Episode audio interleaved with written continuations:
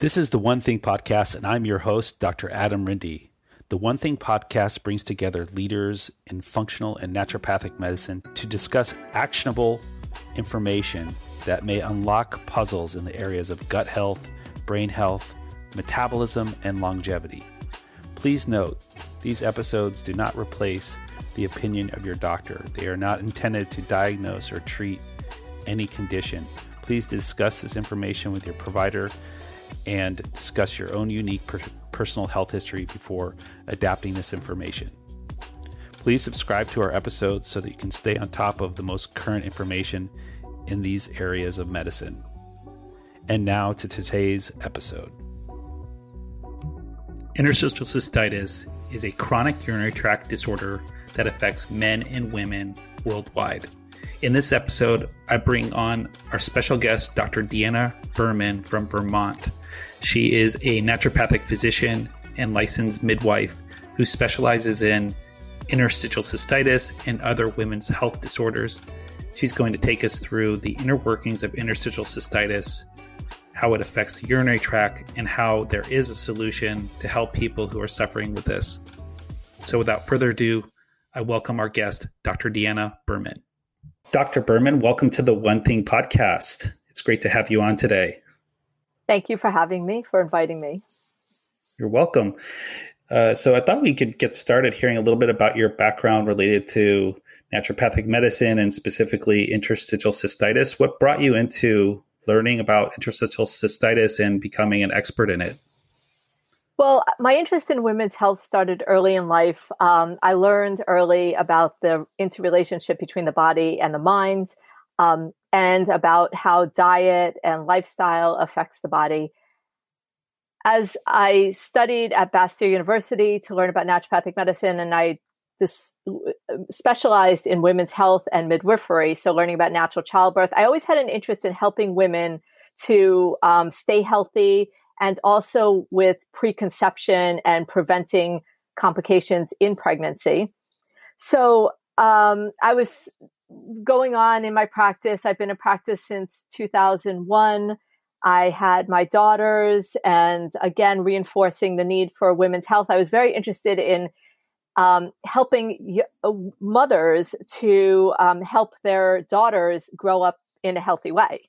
So, um, about uh, 10 years ago, I started learning about Lyme disease and uh, autoimmune disease because my mother developed these conditions, and I really focused in on chronic Lyme. Um, I met a woman at um, the ILADS conference, which is the International Lyme and Associated Diseases Society, and she was a specialist in in interstitial cystitis. So she started teaching me about five years ago about interstitial cystitis, maybe six years ago now and starting to look at it more as a chronic illness and not as a localized bladder issue. So I had been treating interstitial cystitis because uh, my focus was women's health. So I dealt with a lot of vaginal and, and bladder issues. Um, but, but she changed my perspective completely. And I, I studied with her as much as possible and communicated with her. And then when she retired, I started taking on some of her patients and um, then I started reading about the chronic vaginal and bladder issues and, and starting to really understand how we have created an epidemic of what we call interstitial cystitis for both men and women at this point. Hmm.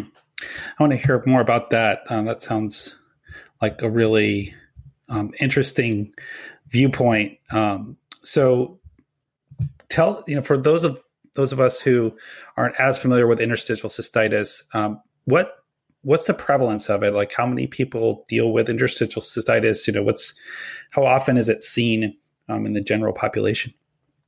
Well, I'd like to preface the answer with the fact that we have not had updated statistics since 2012. That is a long time in medicine. You know, things ex- have really accelerated. And since I've been in practice 25 years, I've seen an acceleration of certain conditions, including interstitial cystitis.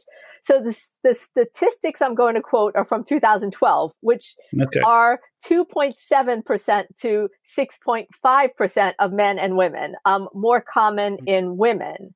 Um, But if you take into account the fact that we have an increased incidence of UTIs um, just across the board, men and women, um, as well as an increase um, in antibiotic resistant infections. And a lot of the UTIs have antibiotic resistant infections. And I'll speak more about that later. Um, 50 to 60% of adult women will have at least one UTI in their lifetime. The incidence goes up after menopause. And within six months of getting a UTI, there is a 27% chance of another UTI and a 2.7% chance of a third UTI. Um, mm-hmm. And so I'll speak more about why this is important. But if you look at these statistics and listen to the rest of the podcast, you'll understand that the increased incidence of UTIs is probably linked to the increased incidence of IC, and we need some updated statistics.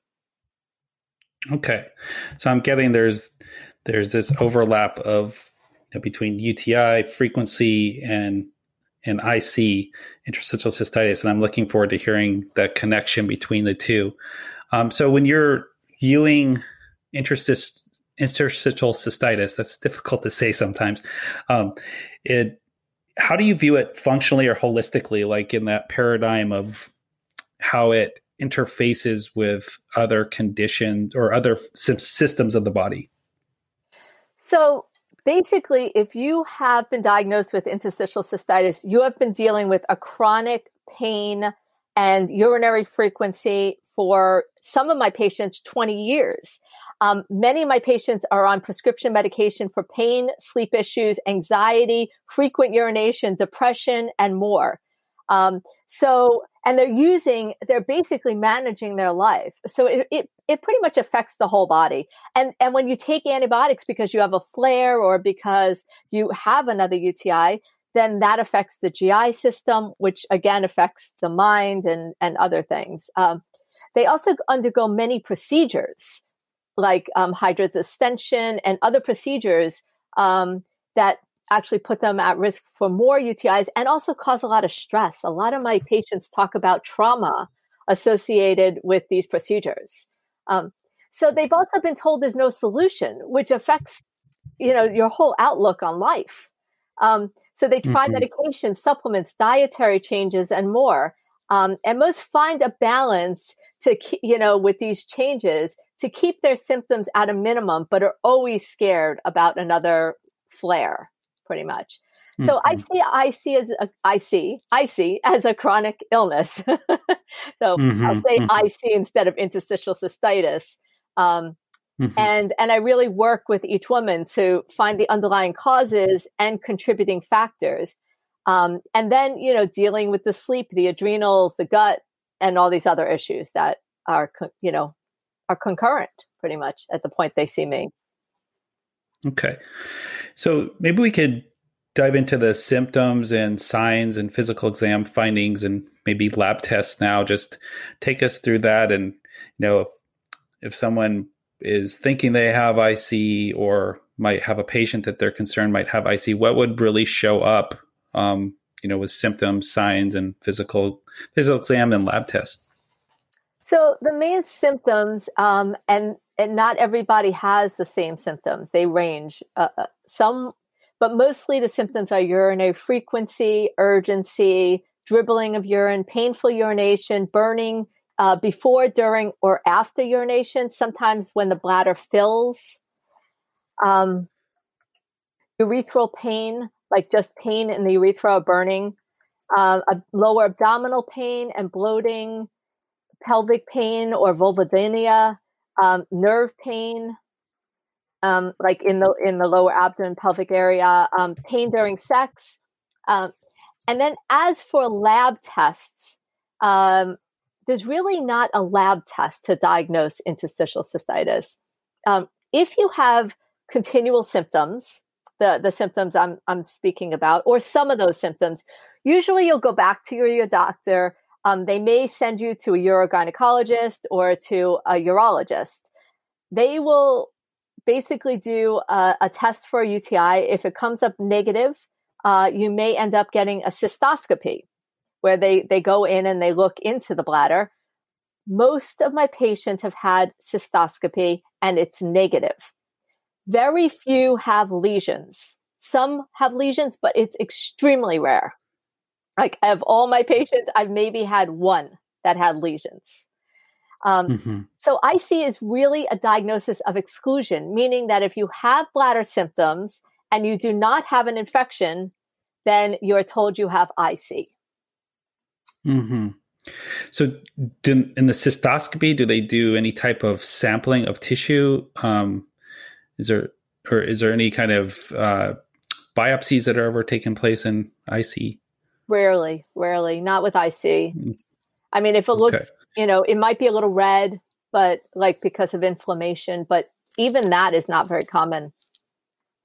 Okay, so there's obviously a need for better diagnostics or you know further understanding of some of the features that aren't as classic well, I, I don't think, I, I think what really has to happen is we need to start looking at the bladder microbiome and not just seeing infection versus no infection. And we need to have better testing for bacterial infections and the bladder microbiome. Gotcha. Okay. Yeah. So let's go into that a little bit more. So what what is the underlying dysfunction? Like you have say a healthy bladder and then compare that to a bladder that is dealing with IC. What's going on? What's the difference? Well, a healthy bladder has a balance. It ha- there's two things. It has a balance of a microbiome and it has a mucin layer that protects from infection. And according to the research, there's about 200 different bacteria that live in the bladder.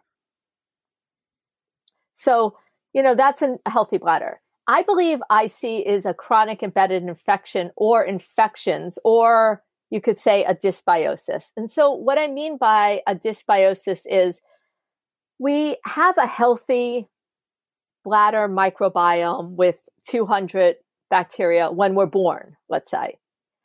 And and and that even is not even clear at this point because so many women have taken antibiotics in pregnancy so that's altered the microbiome of the bladder. But, you know, let's say we're born with a healthy bladder microbiome and a healthy mucin layer, a layer that protects the bladder wall from infection. The, the bladder is so important because we detox so many chemicals and heavy metals and things through our bladder and they sit in our bladder for a period of time. Mm-hmm. Basically, everything goes through our, our bladder. So, mm-hmm you know, it's very important to keep it healthy. So then let's say you're, you know, five, six, you get an ear infection, you take an antibiotic. Okay, that's going to affect the microbiome. What grows back is not going to be the same microbiome. Every time you mm-hmm. take an antibiotic, it's going to kill off something in there. And even herbs, what I'm finding is even some of the herbs that we're using, are killing off our healthy microbiome. It says people are on herbs now. You know, herbal medicine was not meant to be used continuously for months, but now because we have so many different uh, infectious conditions or you know dysbiotic conditions and SIBO and on and on, people are taking herbs for months as a preventative. Sometimes they see it, but basically that's affecting the microbiome as well. So then what grows back is going to be different and so we're, we're, you know repeated courses of antibiotics the same thing and also with the exposure to antibiotics what we develop is embedded infections and and some of the research done by a, a researcher shows these it, it actually alters the bladder wall the cell wall of the hmm. bladder so hmm. you know that leaves you more susceptible to these, you know, bladder irritation symptoms, which is basically what I see is, you know, frequency, urgency, irritation, burning, all these conditions. Hmm. Okay. Yeah. Um, is it fair to say there's some overlap of what's going on with like intestinal permeability of the digestive tract with the IC presentation? Yes, there is. Um, there's also been some theories, and I don't speak much about it, but about permeability or leaky bladder. Um, so mm-hmm. some people say leaky bladder, but I have not found enough evidence to show like sure. there's definitely similarities between the gut and the bladder you know in development um, mm-hmm. but I haven't seen enough, you know, research is is not updated as far as these conditions mm-hmm. are going. So um, there are individual researchers looking at it, but yes, leaky bladder, we could say, is possibly part of the problem. Mm-hmm. Any other non infectious kind of connections that you see? Yes, um, definitely histamine issues are a contributing factor for some. Um, I see a lot of like we could, some would say it's eosinophilic cystitis. Um, but uh, you know, patients that have um, like you know history of allergies could have um, you know irritation from foods in, in, the bladder, and the histamine will definitely affect the bladder. Uh, the other thing I see is if people have been exposed to mold, um, that is a problem in the bladder, and um, other conditions um, Lyme disease. I, I, see patients who have Lyme disease where they've had chronic Lyme disease, and and it's cu- the the Lyme disease symptoms are mostly gone, but they still have residual bladder issues, and they know mm. that bla- that the spirochetes can embed in the bladder wall. Uh, so those are conditions I see pretty commonly, and then vaginal infections are definitely. Um, I see a lot of women. That's why for every one of my patients, I do a test called a microgen DX test that tests both hmm. the vaginal microbiome and the bladder microbiome, and it checks 50,000 hmm. different bacteria. Hmm. Now, it's really important to work with a doctor who understands how to read this test because a lot of doctors will get the test results and they'll say, "Oh, this is fine. It's it's just normal bacteria." Uh, but mm-hmm. the you know, and I could go more into the bladder and vaginal microbiomes, but you know, the basically they're different than the gut microbiome. And right. we need to understand more about this because the vaginal infections are definitely causing bladder symptoms. Mm-hmm. Um, okay, so when when you're reading that test, it's it's not necessarily like abnormal versus normal. It's sort of like trends or um, dominant populations. Um, you're, you're looking more between the lines versus just like a hard kind of cutoff of abnormal versus normal. Right. I'm looking at it more. Um, well, and the vaginal and the bladder are different, but so I, I, just let's just talk about the bladder. So when I'm looking at a bladder test, um, the first thing I'm looking at on my test is do they have any resistance genes? Because hmm. that's going to indicate, you know, possibly um, how much how resistant that bacteria will be because a resistance gene all that means is there's a bacteria there E. coli, Enterococcus, Klebsiella, whatever it is that has resistance to that particular antibiotic. I have patients mm-hmm. that have that are young, 25 years old, that have multiple resistance genes to five or six antibiotics, and they've never taken those antibiotics. So, you know, looking at resistance genes, then I'm looking at okay, what am I seeing here? The, the test that I do, the microgen test, is a two part test. It's a PCR and then advanced DNA testing. So I look at both parts of it. Okay, do they have a high or a low or medium bacterial load? Okay, so that tells me is the bacterial load high? Most of my patients have a high bacterial load, but some have a low and a medium. Then I'm looking at what bacteria are showing up. Is it just one bacteria like E. coli, or is it, I have patients with 10 or 12 bacteria in there? And then I'm looking at percentages. What's the dominant bacteria?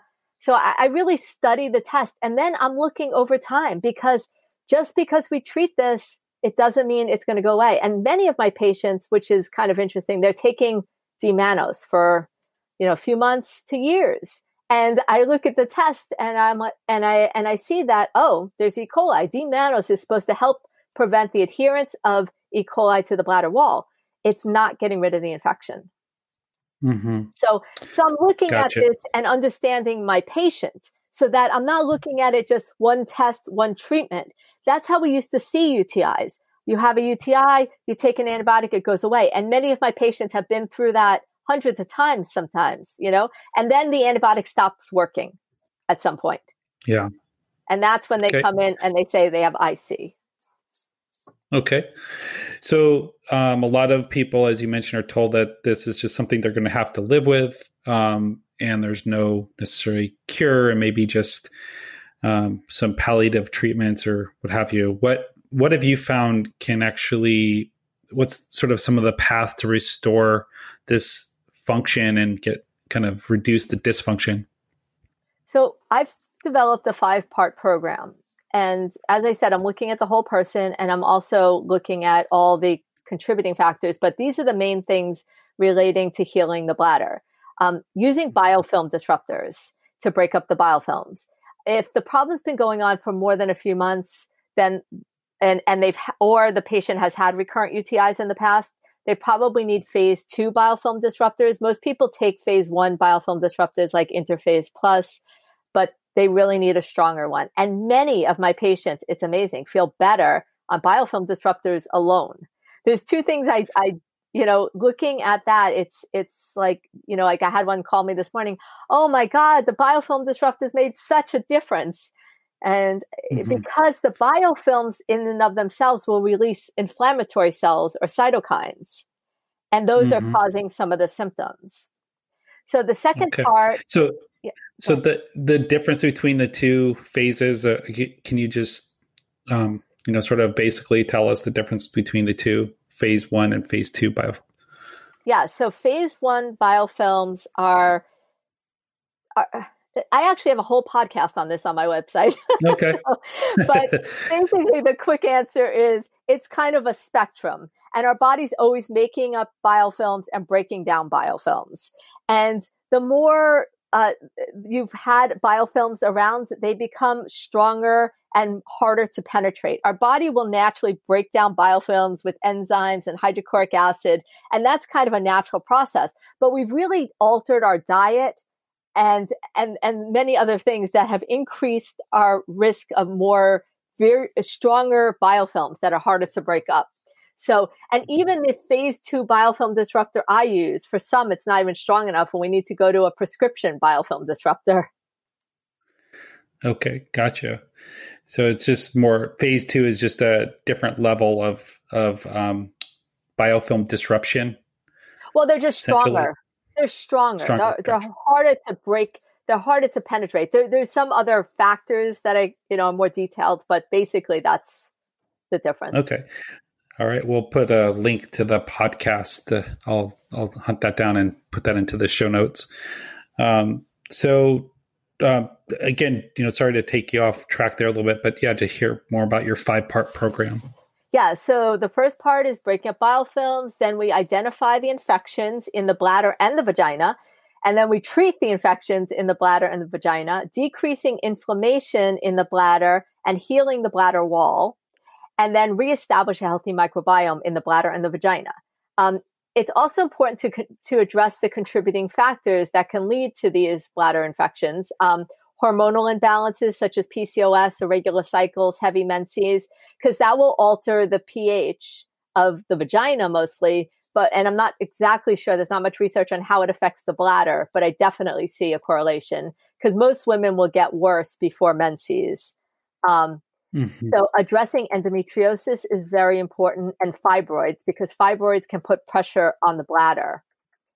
Um, mm. So, eliminating food sensitivities or allergies, um, addressing histamine issues, addressing GI dysbiosis and GI infections, addressing mold issues and Lyme disease because these affect the immune system. Mike and mycotoxins can affect the bladder. And then hygiene is also really important. A lot of women are shaving these days, and the research actually shows that um, vaginal shaving can increase the risk of UTIs. Gotcha. Okay. Okay. And, you know, you've been um, doing this quite some time, as you mentioned. Was there a moment or a pivotal a lesson or finding or something that you came across that really ch- changed the course of how you care for IC? Yes, definitely. Um, the the the first part was realizing it was an infection, and the second part was realizing that this needs to be addressed as a chronic illness um, and not just looking at the bladder, that really the whole person needs to be addressed. Okay. I used to, and, I used to just, just use one, I used to use bladderies and kava kava. That's all I did for IC pretty much. And then, and then I'd say, that's all we have. That's what I thought. And, and this is, mm-hmm. you know, mm-hmm. opened up my eyes. This is, uh, not all we have. We have so much more to do. Mm-hmm. Yeah, it's interesting how you know your your background in infectious disease that you had leading up to this probably you know you already had that foundation and um, kind of packed in what you were how you were treating it already Oh, definitely. I mean, understanding infectious disease and autoimmune disease helped me so much. And then also my experience with chronic vaginal infections and abnormal PAPs and all these gynecological issues has helped. Okay. So you you talked at the beginning a little bit about the UTI connection. Um, uh, can you can you just talk a little bit more about that? I mean, I think you've explained that, but there was just a moment you shared with, you know, as far as um, how we're treating UTIs and how that might be opening up um, the increased frequency of IC. Yes. Um, so basically, what what happens? We get a UTI, and UTIs are very common, and this causes irritation and inflammation to the bladder wall. Then you take an antibiotic, and this alters the microbiome in the bladder. So then you have a change in the immune system in the bladder and you have irritation in the bladder wall. Now, sometimes what the, eh, there's not as much research in the bladder, as I said, but in the gut, sometimes, you know, a natural uh, microbiome will reestablish itself. Okay. But again, we don't, you know, it's hard to even know what that is because the lab I work with, Microgen, is doing some studies on this, looking at what is a healthy microbiome. But it's almost impossible to find somebody who's never taken an antibiotic. So then you've mm-hmm. got this inflammation, irritation to the bladder wall, um, and the microbiome is not as healthy. The bladder wall is not as healthy and, and able to prevent another infection. And then you may get another infection. Okay. And this t- next infection may be just as bad, sometimes not as bad sometimes the bacterial load is low. So women will go in. It could, this could be the second infection or the 30th infection. They'll go in to their doctor and say, Oh, I have a UTI. I have the symptoms of a UTI. The doctor will do a test and it will be negative. Now, that's where the podcast on testing is important that I've done because why is it negative? But there's a lot of reasons. And the primary reason I am seeing is that the, if the bacterial load is below the detectable limit, which is 10 to the 7, it will come up negative. Many of my patients no longer have 10 to the 7 when I'm doing the testing. It's 10 to the 6 or 10 to the 5, but they have three or four bacteria. So their overall bacterial load is still 10 to the 7. So that infection is being missed. So then they say, oh, well, you don't have an infection, but the patient still has symptoms. So they send them to hmm. urologist. Then they may have a cystoscopy, which 1% of people who have any kind of catheterization are at risk of another UTI. So then they may be exposed to another bacteria. And then, and that might, because bacteria live like in a symbiotic relationship. They're, they don't think, mm-hmm. oh, E. coli is more virulent in the bladder. Oh, you know, they're, they're the dominant one. So we're going to give them space to grow. You know, so you could have three or five different pathogenic bacteria in the bladder, all living symbiotically, living together, but never, none of them is at 10 to the seven. So, right. so that, that's a big, um, issue. And, um, so then, you mm. know, hmm. women will go and then they'll say, and then they'll be told, oh, well, you still have bladder symptoms. You must have interstitial cystitis. So now mm. let's give you some, you know, something to treat the pain or or try this IC diet and see if it helps. And it helps some.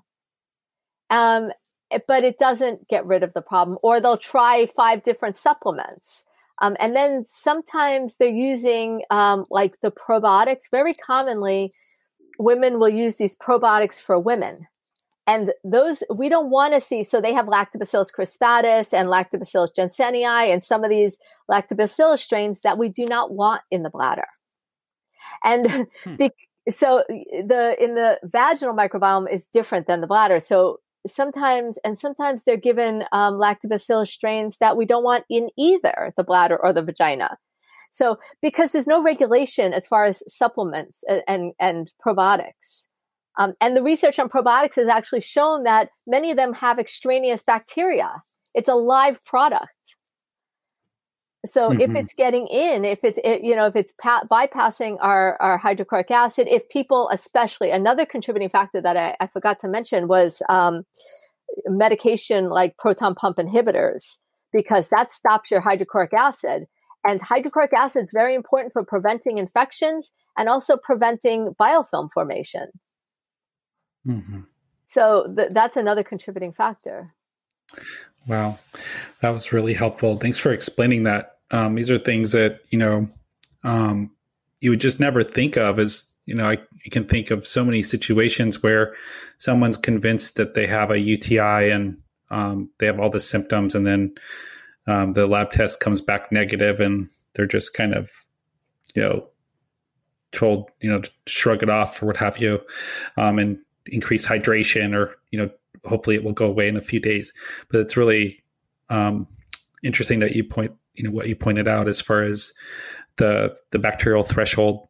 So, um, well, you've helped us with a lot of very useful information. Um, I'm hoping that you could give us some take home points, uh, just like a take home message, and then um, also share with us, you know, what you're up to professionally, how people can follow you or maybe work with you. Yeah. So um, the take home messages are that interstitial cystitis is treatable and you do not need to, to suffer and you do not need to spend your life managing your symptoms. Um, the IC diet helps, but eventually for a lot of people, it stops helping and it can cause other problems as well.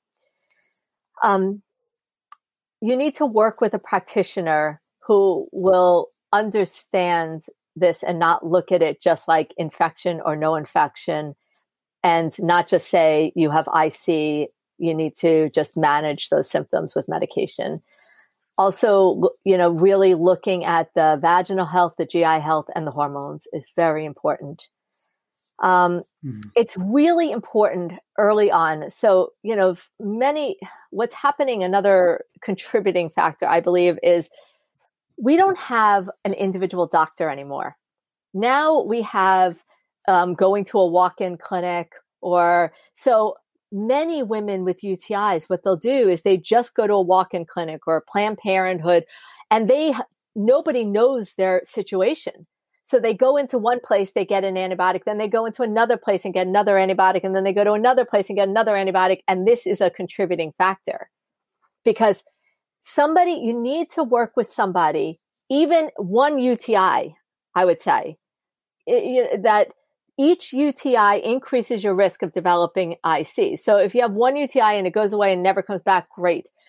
But unfortunately, many women are not even getting the right antibiotics because they're doing a test and then they're treating, here's macrobid. And, you know, take the macrobid for three days. The, the dosing may not be correct. The uh, length of time that they're taking it may not be correct. And that also can contribute to another bladder infection the the bladder infections, the uropathogens, the bacteria that are affecting the bladder are getting more resistant to treatment. There's a researcher in Seattle who's doing research on E. coli specifically because that's the dominant causative agent.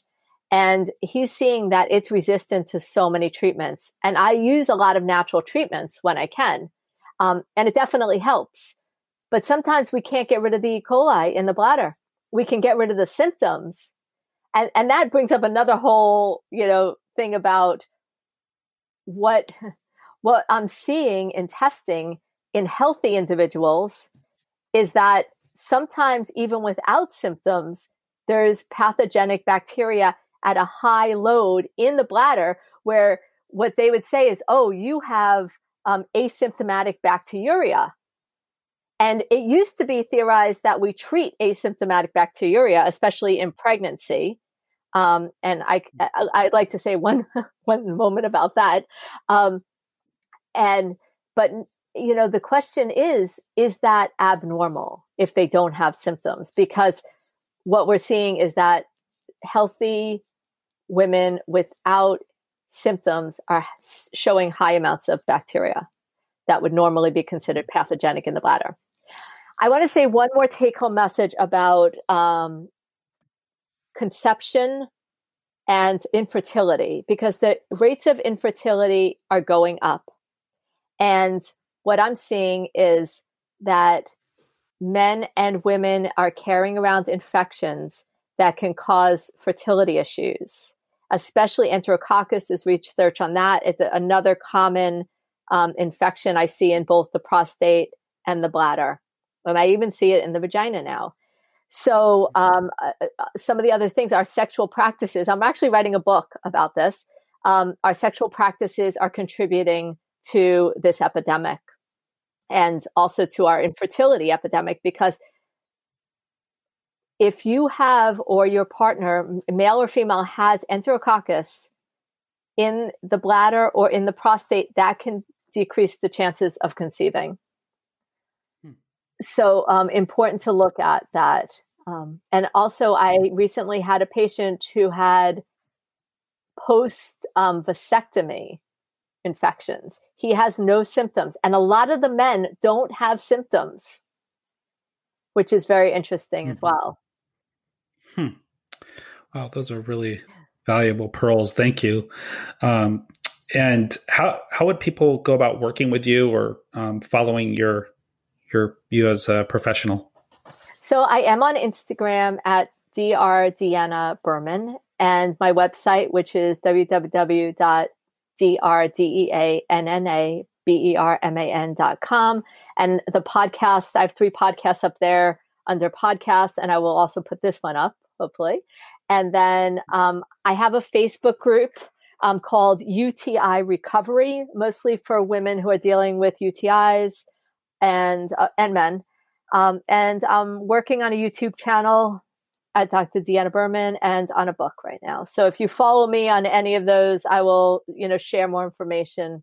I also have an ebook I wrote um, that I'm going to update that talks about uh, a diet really for preventing UTIs and to talk about like foods that help with breaking up biofilms, also getting prebiotic and probiotic foods into your diet, and how to find the right diet for you. I have a program called Creating a Personalized Nutrition Plan, which I believe it's every person is different. And I see so many people who have been diagnosed with interstitial cystitis that the IC diet does not work for. And it's because everyone's different, the pathogens are different, their gut is different. So you really need to individualize your nutrition plan. Excellent. Well, thank you, Dr. Berman. This has been really insightful, informative. Um, I, I really appreciate you sharing your wealth of knowledge with us. Thank you for having me. Thank you for listening to today's episode. Now, listen in for a preview of our next episode. So I'm here with Dr. Jill Crista, who will be on in our next episode, speaking to us about bile and its relationship with mycotoxin illness and mold illness. And uh, we're going to get to know her just a little bit. So, Dr. Crista, who had the biggest influence on you becoming a naturopathic doctor? Oh, definitely my mother. Mm-hmm. It, I come from a family where we live that way naturopathically, and uh, my mom was had some health issues and got really into learning and sharing, and it, it really sparked an interest in me. Great. And what will we be learning during our interview together? We get to talk about my favorite underappreciated fluid in the body, which is bile. I'm a real bilophile. So I want people to understand its role when it comes to not just mold and mycotoxin illness, but toxin illnesses in general. Wonderful. And what is currently on your reading list? I am reading Circe right now. It's a fun read, and it, I love uh, like sci-fi and fantasy and that kind of thing. So it's it's my summer indulgence. Nothing medical. Awesome. okay. And what is something you personally do to stay healthy? Get outside every day. Yeah, and move my body. And even when I was mold sick, it, it I still got out there. Even if I couldn't move much, I moved. Wonderful. Okay, well, we look forward to visiting with you on the next episode. Thank you so much for tuning in to this week's episode of the One Thing Podcast. Please share these episodes with your friends, loved ones, colleagues, patients, healthcare providers, anyone who you feel might benefit from hearing these informative interviews. We tend to learn best from people sharing things with us. That's often the first time it's introduced. So don't hesitate if these the content of these episodes reminded you of someone that might benefit from it. Forward the the episode to them and I'm sure they'll either appreciate it or be appreciative that you've thought of them. So once again, we'll look forward to seeing you next episode on the One Thing podcast. And again, much appreciation for you being here with me.